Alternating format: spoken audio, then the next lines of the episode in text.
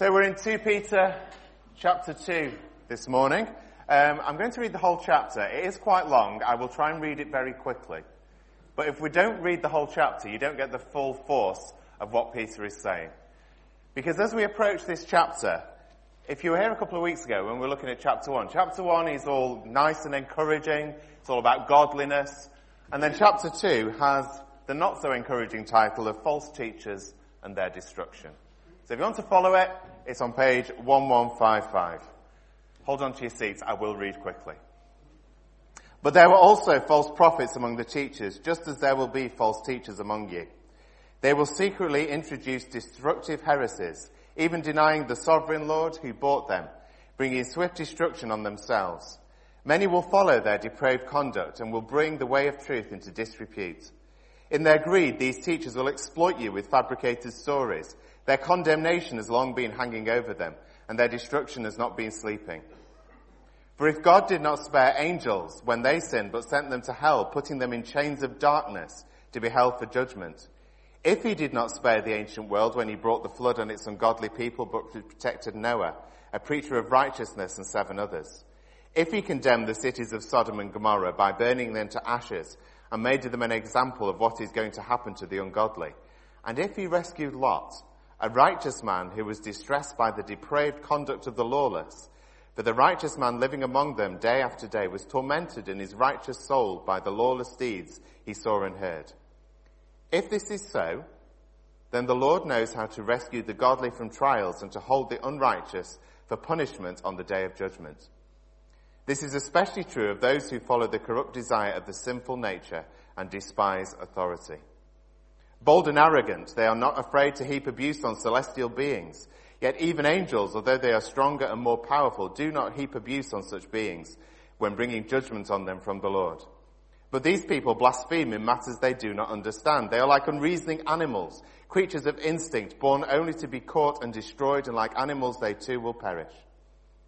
They'll be paid back with harm for what they have done. Their idea of pleasure is to carouse in broad daylight they are blots and blemishes, reveling in their pleasures while they feast with you. With eyes full of adultery, they never stop sinning. They seduce the unstable. They are experts in greed and accursed brood. They have left the straight way and wandered off to follow the way of Balaam, son of Bezer, who loved the wages of wickedness. But he was rebuked for his wrongdoing by a donkey, an animal without speech who spoke with a human voice and restrained the prophet's madness. These people are springs without water, and mist driven by a storm. Blackest darkness is reserved for them. For they mouth empty, boastful words, and by appealing to the lustful desires of sinful human nature, they entice people who are just escaping from those who live in error. They promise them freedom while they themselves are slaves of depravity. For people are slaves to whatever has mastered them. If they have escaped the corruption of the world by knowing our Lord and Saviour Jesus Christ and are again entangled in it and overcome, they are worse off at the end than they were at the beginning. It would have been better for them not to have known the way of righteousness than to have known it and then turned their backs on the sacred command which was passed on to them. Of them the proverbs are true. A dog returns to its vomit, and a sow is washed returns to her wallowing in the mud. Interesting. Let's pray. Lord, we need to acknowledge that this is your word to us today, strange though it may be in part. And we know that your Holy Spirit has breathed life into these words and that it has something deep and important to say to us this morning. So, Lord, we submit ourselves under the authority of your word and ask that it will speak to us today. In Jesus' name. Amen. There was an article in the news the other day about the Spanish Navy. Don't know if anyone read it. It's not exactly a big topic, is it, the Spanish Navy, for most part. But apparently the Spanish Navy are building a big new submarine. It's costing 900 million pounds. And it's enormous. But they've had some problems with it. And the first problem they realized is this submarine wouldn't float. It would sink, but wouldn't float. Not much good for a submarine. And so they had to alter the design. And they had to make it a bit bigger in order that it would float. And then they came across another problem. Now that it was bigger, it wouldn't fit in the dock they'd built to keep it in. So now they had to do some alteration works to the dock. So there's an investigation happened. And do you know what had happened? 14 years ago, somebody doing a maths calculation had got a decimal in the wrong place. They got a decimal point out. And the consequences were, well, the original article said it's going to cost 1.7 million pounds to put this right. And then there was a correction at the bottom saying, really sorry, it's actually 17 million. You'd have thought they'd have learned the lesson with decimals by that point. Just one decimal point in one sum, and 14 years down the line, you end up with a 17 million pound black hole. Decimal points matter, don't they? Things matter.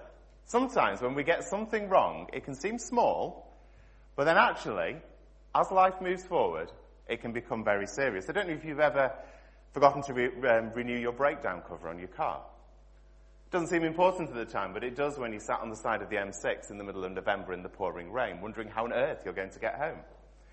Or perhaps it's that small leak from the radiator. You think, oh well, it, it'll, it'll mend itself. You know, radiators always do that, don't they? It'll mend itself. And then suddenly you realize you've got a big flood in your house. Or you left the candle burning. And suddenly you realize there's a house fire. You know, just these small things that can get overlooked that then have big consequences. The same, you know, is actually true for the church. The church has always been under threat from people getting things just a little bit wrong that then have massive consequences further down the line. Teaching that seems to be almost right, but actually isn't right, and then as you travel forward in time, things have gone a long way off where they should be. A lot of the New Testament is written because actually there were problems. Paul writes to the, book, uh, writes to the church in Galatia, and he says, You foolish Galatians, why have you abandoned the gospel? Why have you gone back into Jew- Jewish legalism? Why are you trying to keep all the law again? You've been freed from that. Don't go back there. Paul writes to Corinth, to these people claiming to be superly spiritual by having sort of extra spiritual experiences and whatever else they were claiming. And you can think, well, that doesn't really matter if that's what, what they want to experience. And Paul comes in and says, actually, it does matter. These people are claiming something that they shouldn't be claiming. And now here we get this passage in Peter, in 2 Peter. Chapter 1 has been all encouraging, about encouraging the church to stand firm in godliness, to stand firm in their calling. But now, we get to a passage about false teachers. These people are going around, they're denying Jesus. They're full of greed, they're full of sexual immorality. And if you read further into chapter 3, you actually find that these same people are denying that Jesus will return and denying that there will be a final judgment. They're saying everything will just carry on as it is. In today's world, we have an awful lot of access to knowledge, don't we? You know, I would imagine most of us today have a device with us that can access the whole sum of human knowledge. And in terms of Christian teaching, you can find whatever you want to read about, from whatever angle you want to read about it. I think for us today, knowing what the gospel is about is absolutely critical if we're not going to go off course. But we read chapter 2, and it can sound a bit like Peter is on a bit of a rant. I don't know if that sort of came across when I read it. It's like he's just going on and on and on and on. It's sort of stage left, calm Peter exits, and stage right, ranting Peter, angry Peter, livid Peter enters, and just gives us this tirade of stuff about these false teachers. And we could read it and think, well, this isn't very loving, Peter. This isn't very loving at all. What, what, about these false teachers? Surely you should be getting alongside them and nurturing them and trying to, to lead them to, to better ways. But as I was thinking about this, I was thinking, well, supposing my neighbour is walking across a field, and at the edge of this field is a cliff edge, but they don't know it's there. And they're walking and they're not looking where they're going. If I just think, well, oh, it's fine, just let them tumble off the cliff, that's not a problem, and don't do anything about it, my definition of what loving is, is severely lacking. To be loving in that situation is actually to bellow, stop, you're heading for danger. I think this is what we find Peter doing here. He is shouting, stop to the church, stop to these false teachers. You are entering a place of danger. so what are they actually teaching? What's going on here?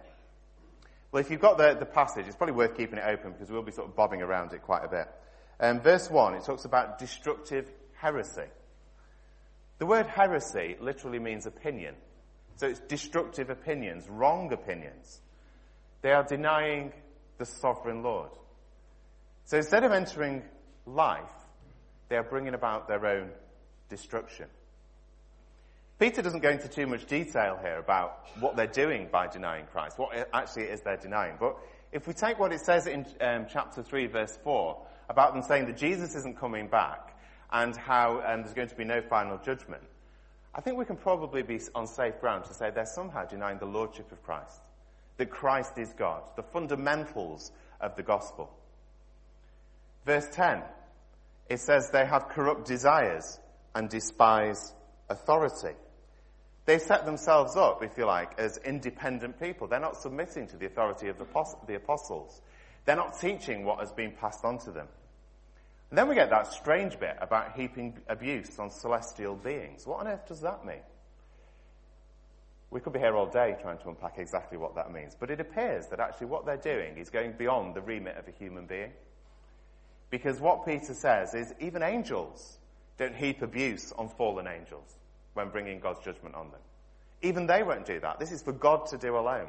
And yet here are these people full of depraved conduct, full of heresy. And what they're doing is they're coming and taking a role that shouldn't be theirs. So they think they are somehow spiritually important.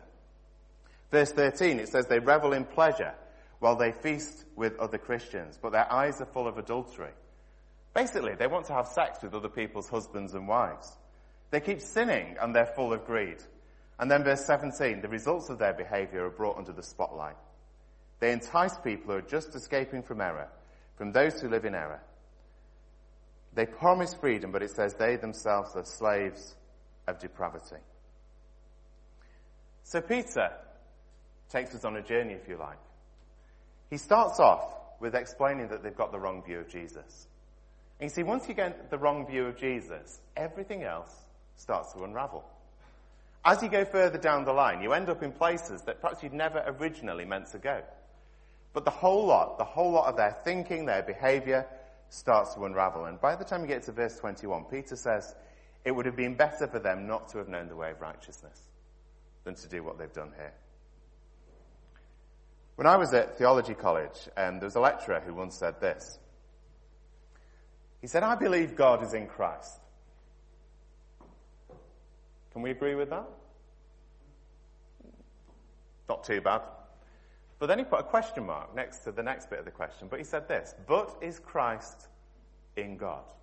Question mark. Now he sat there in a lecture thinking, okay, what's this man actually on about? But is Christ in God? There's somebody who I trained with sat at the back here. So he's nodding. He probably knows who I'm talking about. Um, but actually, if you say, is Christ in God? And you start reading the whole of the scripture through that lens, everything starts to unravel. Because you lose the incarnation. If, if God isn't in Christ and Christ isn't in God, Jesus isn't fully God. So the Trinity goes, the incarnation goes. If that goes, the work of Christ has gone as well. So there is no assurance of forgiveness.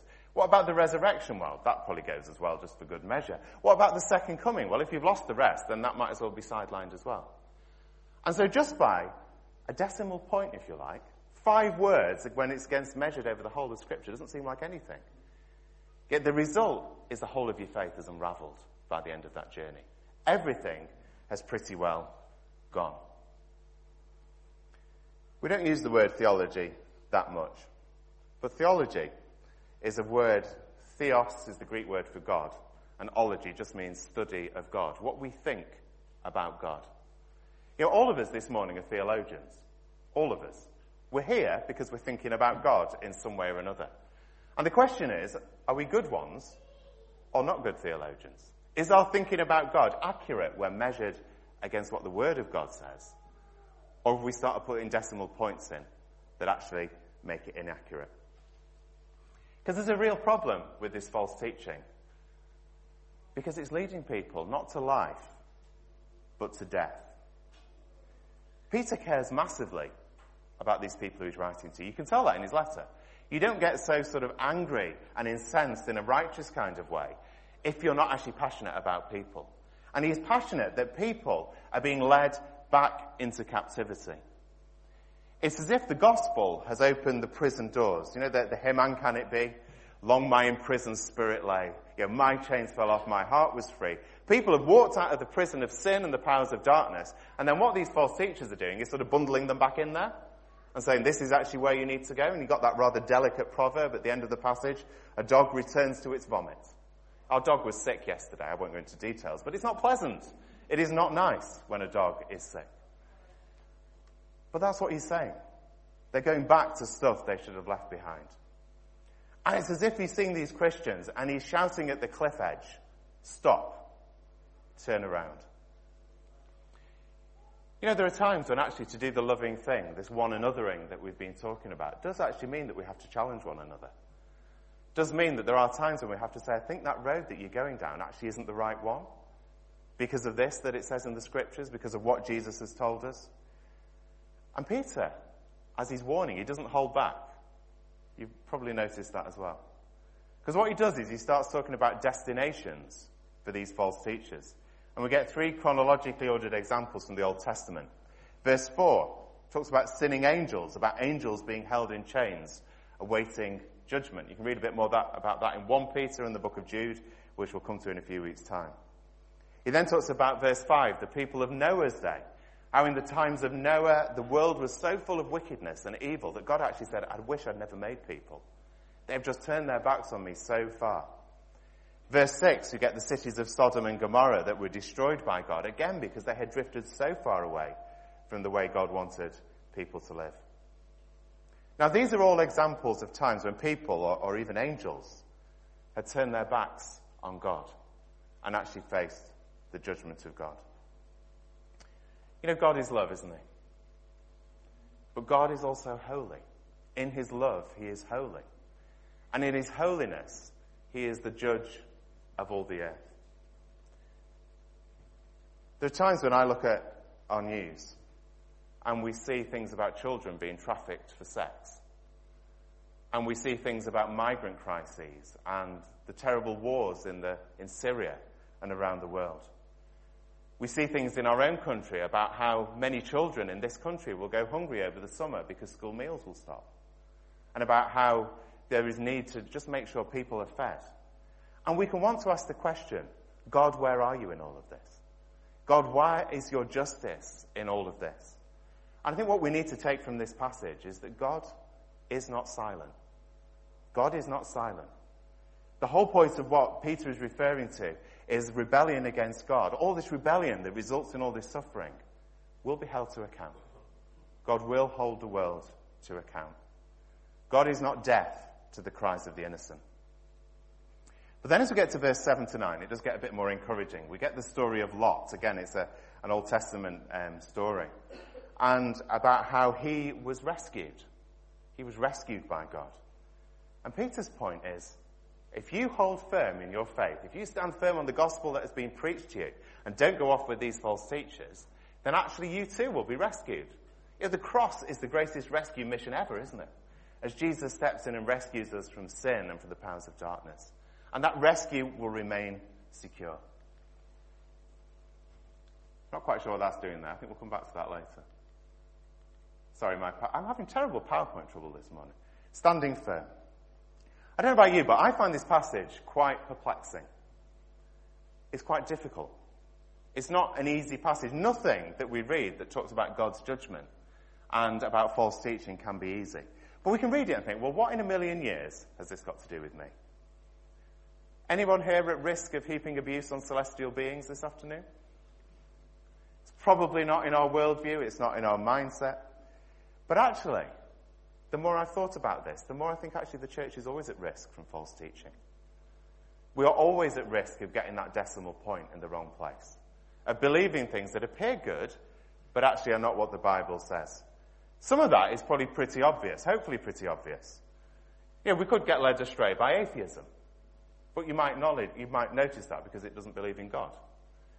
Or it might be agnosticism or all kinds of other isms, or faiths that don't believe in Jesus, sects that deny Jesus is God. You know, the groups of people who we see hanging around in shopping centres offering a gospel that doesn't believe in Jesus.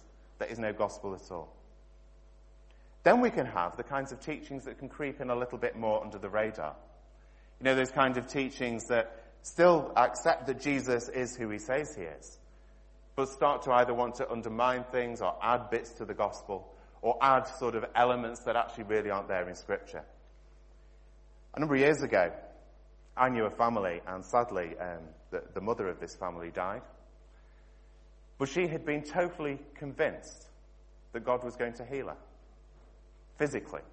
She believed and she had claimed that healing. but it didn't happen. And the saddest thing that I found was that she died without peace and her family lost their faith because she'd believed something that actually wasn't in the scriptures. Now, I believe she is healed. She's, she's healed because she's held in the presence of Jesus. But she believed something that went beyond what the Bible said. And she trusted something that wasn't in scripture. Sometimes we can come across teaching that perhaps undermines the need for repentance. Sometimes we can come across teaching that says, actually, you know, God loves you just the way you are. Now that is absolutely true. God loves all of us just the way we are. But He loves us so much, He wants to make us more like Him and He wants to lead us on in growth and in holiness. It's not enough to say He simply loves us as we are. And then there's those very subtle things that creep up on us. Perhaps we find ourselves getting grumpy and out of sorts. Do you ever find yourself getting grumpy? Yep. And we can find ourselves putting decimal points in all over the place, particularly about sort of practical stuff. Let's go back to that quote. If we are not defined by our love for God and characterized by making disciples, then we cannot say we have good theology.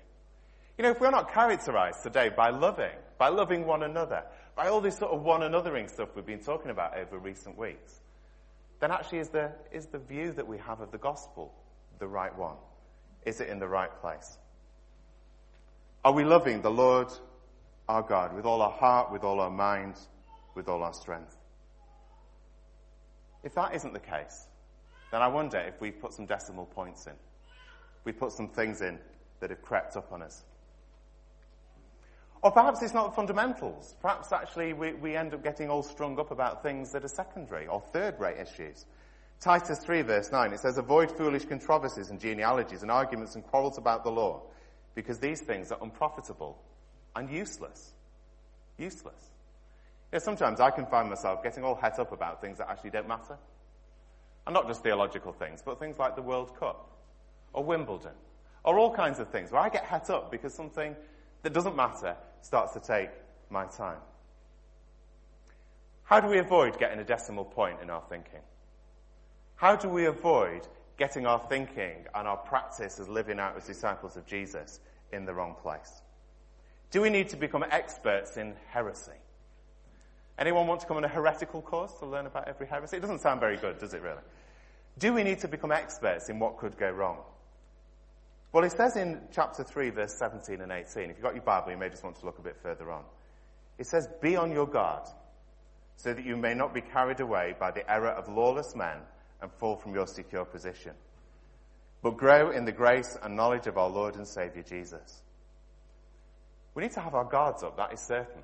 That is what Peter says. Be careful what we read, be careful what we listen to, be careful what we look at on the internet. You know, it may not surprise you to know that everything you read on the internet is not true. There will be things that you will come across that actually will seek to pull you away from the gospel that we find explained in the Bible. Have our guards up. And we need this one anothering. You know, we were talking about this a few weeks ago, how we shouldn't ever try and be a Christian on our own because we need one another. And if we're not sure about something, you know, chat through it with members of your small group or your prayer triplet or somebody you know in church. Chat over a coffee, whatever it is. Seek the wisdom of one another so that we can discern together what is actually in the Bible and what isn't. Seek the wisdom of the Holy Spirit as we move forward. But more than that, far more important than knowing what is false is actually knowing what is true. When we gaze in the face of Jesus, when we grow in Christ, when our discipleship is following on behind Christ, then, you know, the kind of fake things fade into the background. They don't look very good. We see through them. We were in um, Lanzarote. We got a last minute break just after Easter. And um, there was a really nice walk along the seafront. And along this walk, there were people selling counterfeit goods. And there was this one particular man who kept wanting to sell me a wig. I kept thinking, why, why did you want to sell me a wig? But it was a sort of Mohican wig. I thought it would look great. But anyway, they, they were selling watches and handbags and things like that. But when you looked at them, you could see they were fake. You know, who wants a Rolex watch? And you could see they were just made of cheap plastic, or I think it was like Michael Kors handbags and things like this. Stuff that was obviously fake, counterfeit. Once you've seen the real thing, you don't want a counterfeit, do you? You just see that they're counterfeit, they're, they're rubbish. Once we gaze on Jesus, once we see who Jesus is, we don't want a Jesus that is less than that. Because that is not who he is. We don't want a Jesus that isn't God. We don't want a Jesus that isn't coming back. We don't want any of these things because we have gazed on Christ. By seeking Christ and Him alone is how we get to see the hollowness of things that will lead us away. Knowing Christ, knowing the freedom that we have in Him, knowing the joy of finding out more about Him as we get into our Bibles together. But you know, we can still read this passage and think, well, this really isn't for me. What was all this about Balaam, son of Bezer, who had to be corrected by a donkey? What has all this talk about false teachers got to do with me? Just, you can read Numbers 22 if you want to know more about Balaam. We won't go into that now. But these words like heretics and false teachers, they sound like something from the Spanish Inquisition, don't they? They sound like words that we use as we point our fingers at people and accuse them of not being sound, of not being on board with actually what the Bible says. But what about me? What about you? There's a song um, by Rend Collective that I was listening to a while ago, and it has in it, it's called, the song's called Nailed to the Cross. And it has a line in the song that says, When I preach the gospel to myself. And you know, sometimes if you're listening to songs, there are lyrics that stand out because they're great. There are ones that stand out because you're not sure about them, and ones that you stand out because you think, I'm not quite sure what that means. This was in that, that sort of latter category. What does that mean? Sounds a bit like something from a preaching course. You know, we were saying in the preaching course, you've got to preach to yourselves before you can preach to other people. Otherwise you end up being hypocritical. But this was a song, it wasn't a preaching course. But you know, the more I reflected on that line, the more I thought there's a lot of wisdom in there. Because when all has been said and done, when every sermon that I've listened to has been digested, when every book that I've read has been read, when I've sought the wisdom of the Holy Spirit collectively and on my own, it still gets processed through me through the sum of my experiences, through my own filters, through my own preconceptions, through what I know about the Bible and what I don't know about the Bible. It gets processed through my experiences, the past things I've done, the present reality. And so I find myself needing to ask myself a question. Is the gospel that I'm allowing to resonate in my heart the gospel of our Lord Jesus Christ? Or is it a gospel that is full of decimal points? Do I find myself justifying not loving my neighbour because I don't find that very good at times? And so I put a decimal point in and start to put a caveat against it. Do I ever find that perhaps rather than live with the hope of eternity, I start to cower in the face of the present? And I put a decimal point in some of what Jesus is saying about security and about knowing who we are in Christ. Or it might be about the way that we find ourselves living. Do we find ourselves compromising some of the teachings of the Bible about being honest? Perhaps when you're filling out your tax return, perhaps it becomes a decimal point, not on the tax return, but actually in our thinking about how we should be doing it. Or perhaps it becomes something in our relationships or in our use of time and money. You know, the more I've thought about that this week, the more I think sometimes I let myself be a false teacher to myself, if that makes any sense.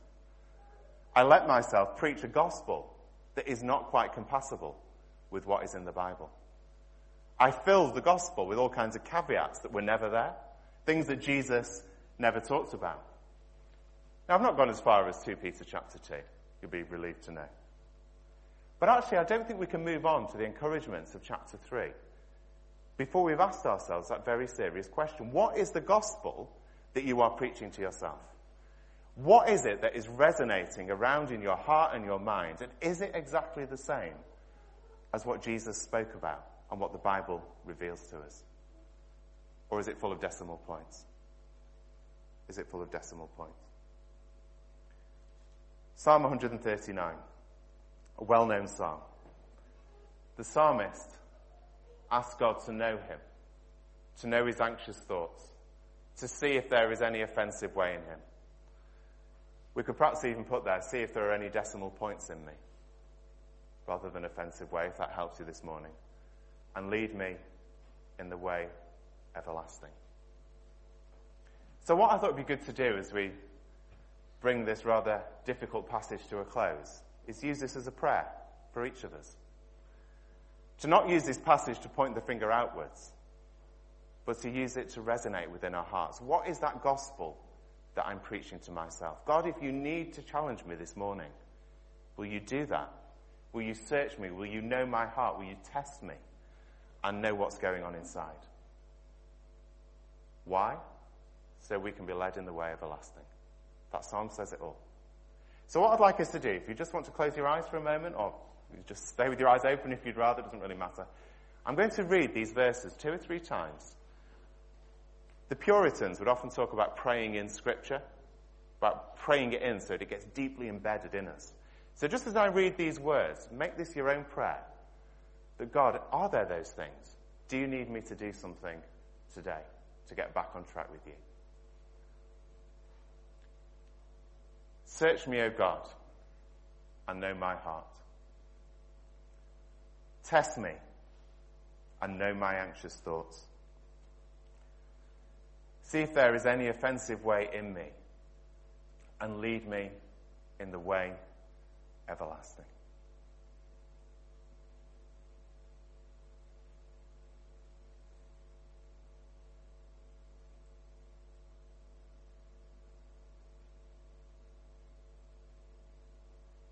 Search me, God, and know my heart.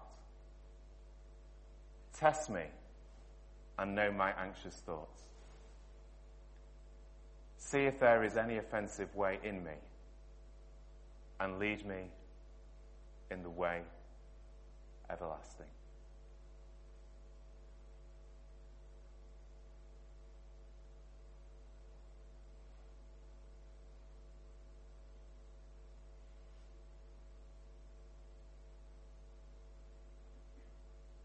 Lord, I want to pray that these amazing words from Psalm 139 will be the cry of our hearts today.